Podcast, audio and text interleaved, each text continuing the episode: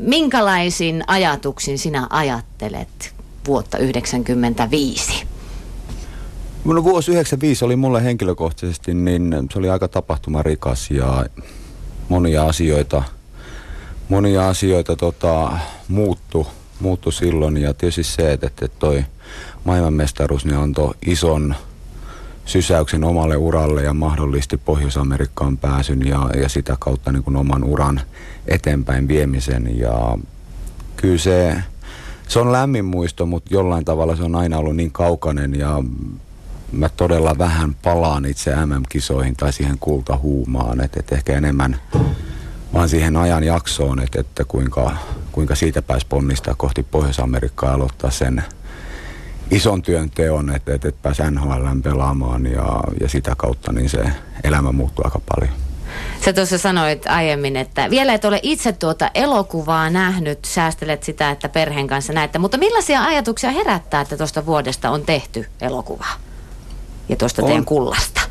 Onhan se aika merkittävää ja se varmaan, varmaan suomalaisille sellainen urheilullinen merkkipaalu on monella tavalla ollut ja, ja sitä kautta, että, siitä on elokuva tehty, niin varmaan oikeutettua jollain, jollain tapaa, mutta et samanaikaisesti niin mä luulen, että, että se on hyvin haastavaa tavoittaa se joukkueen sisäinen fiilis ja, ja mitä se ympäristö oli ja se energia, mitä siinä kopissa ja siinä yhteisössä oli niin kuin oikeastaan kahden kauden ajan. Että, että se oli se edeltävä kausi niin hyvin paljon sama ryhmä, joka oli jo kasassa ja pettymyksen kautta mestaruuteen, niin sen saaminen alle kahteen tuntiin, niin se on, se on hyvin haastava.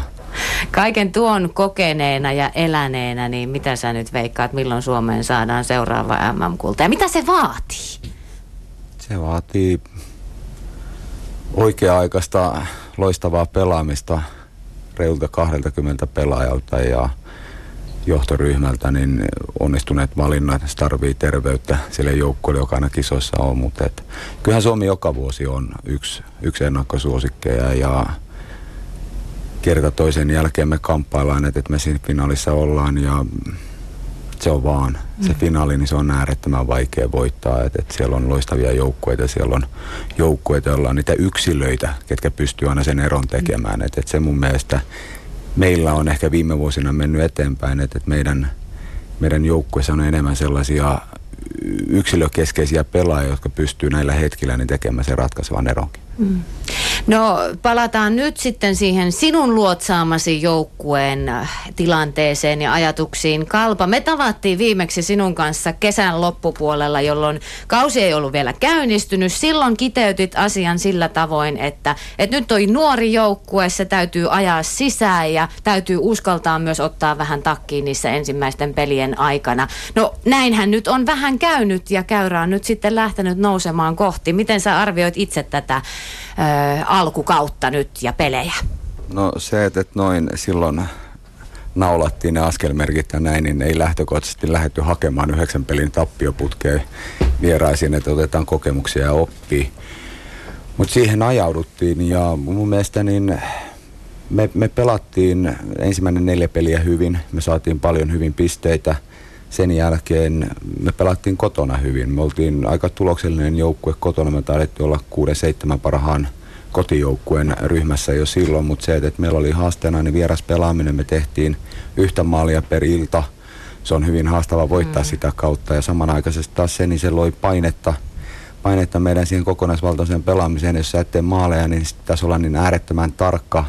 Ja siinä vaiheessa niin me nuorena joukkueena, niin me ehkä langettiin siihen vielä, että, että kun me puhuttiin, että uskalletaan ottaa tiettyä riskiä ja koittaa sitä, sitä rajaa ja näin, niin me tehtiin virhe, virhe jos toinen ja kun siitä tuli maali omiin, niin me koitettiin kuitata se lisähyökkäämällä ja yleensä se päätyi taas toisen kerran omiin ja sen jälkeen me oltiin sitten vaikeuksissa ja se, se on prosessi, jossa me edelleen ollaan mukana. Et se, että me ollaan nyt pelattu hyvää tulosta ja ollaan oltu voitossa kiinni, niin me nähtiin se nyt joulun jälkeen, että, että kun sä oot pikkasen aikaa poissa, että, että, että me pystytään pelaamaan loistavaa kiekkoa, mutta saman pelin sisällä me pystytään myös päästä siitä vielä irti niin kuin mm. kärppiä vastaan. Ja, ja tota, mikä työn alla on nyt se, että, että oppia käsittelemään toi, että, että kun me pystytään tekemään maaleja, me pystytään voittamaan, niin pitäisi olla henkisesti edelleen läsnä ja työtelijäs ja sitä me ei eilen oltu.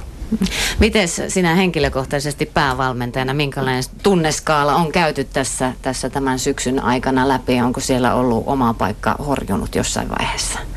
Onhan sitä aika paljon saanut tunteiden kirjoa tässä nyt ensimmäisen 35 pelin aikana ja me ollaan käsitelty hyvin vahvoja tunteita, elämyksiä, riemuja, voiton hetkiä, mutta et, et siellä on ollut paljon pettymystä ja tappiota ja on tiettyä arkuutta, ehkä jopa pelkotiloja ollut, että, että miten, miten pelit on mennyt ja mikä on oma jatko ja tulevaisuus. Itse mä en ole ehkä niin pelokas ollut sen suhteen, että mikä se lopputulema on, mutta että samanaikaisesti kun ruvetaan julkisesti puhumaan valmentajan työskentelystä ja joukkueen tappioputkesta, niin kyllähän pitää olla itselleenkin rehellinen, että, että se mahdollisuus on, että, että valmentajat joudutaan vaihtamaan ja, ja tota, silloin Helsingin IFK-pelin jälkeen oliko se nyt lokamarraskuun, en edes muista tarkalleen mm. vaihetta, niin silloin kun sitä keskusteltiin, niin mä sen sanoin ja organisaatiossa niin puheenjohtaja siinä vaiheessa astui esiin ja sanoi, että kaikki on ok ja me ollaan pidemmällä projektilla ja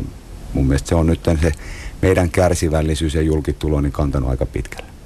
No uusi vuosi ja askelmerkit sitä kohti annetaan varmaan ihan viimeistään nyt. Mitkä on teidän joukkueen tärkeimmät asiat, kun uusi vuosi alkaa ja pelit jatkuu? Henkinen voima.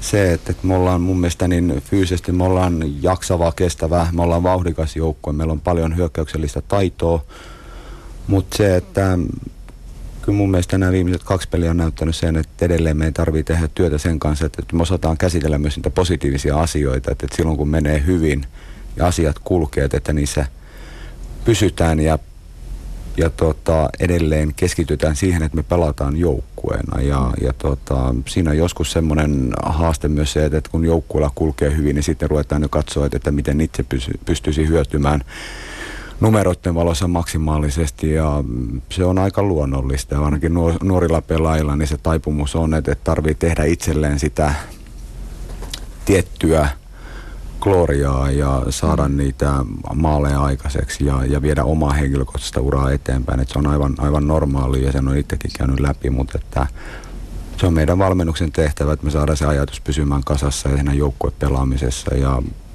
sen, sen pitää mennä eteenpäin, että me tiedetään se, että, että me ei nyt näissä joulukuun peleissä, niin me ei olisi pärjätty lokakuun pelaamisella, eikä me tällä joulukuun pelaamisella enää pärjätä sitten helmikuussa, mm. että pelin pitää mennä eteenpäin ja kehittyä. Niin, huomenna siis vielä pelataan kotipeli pelikansia vastaan, eikös juu? Me toivotetaan siihen onnea ja koko ensi vuoteen. Kiitos Sami Kapanen vierailusta. Kiitos.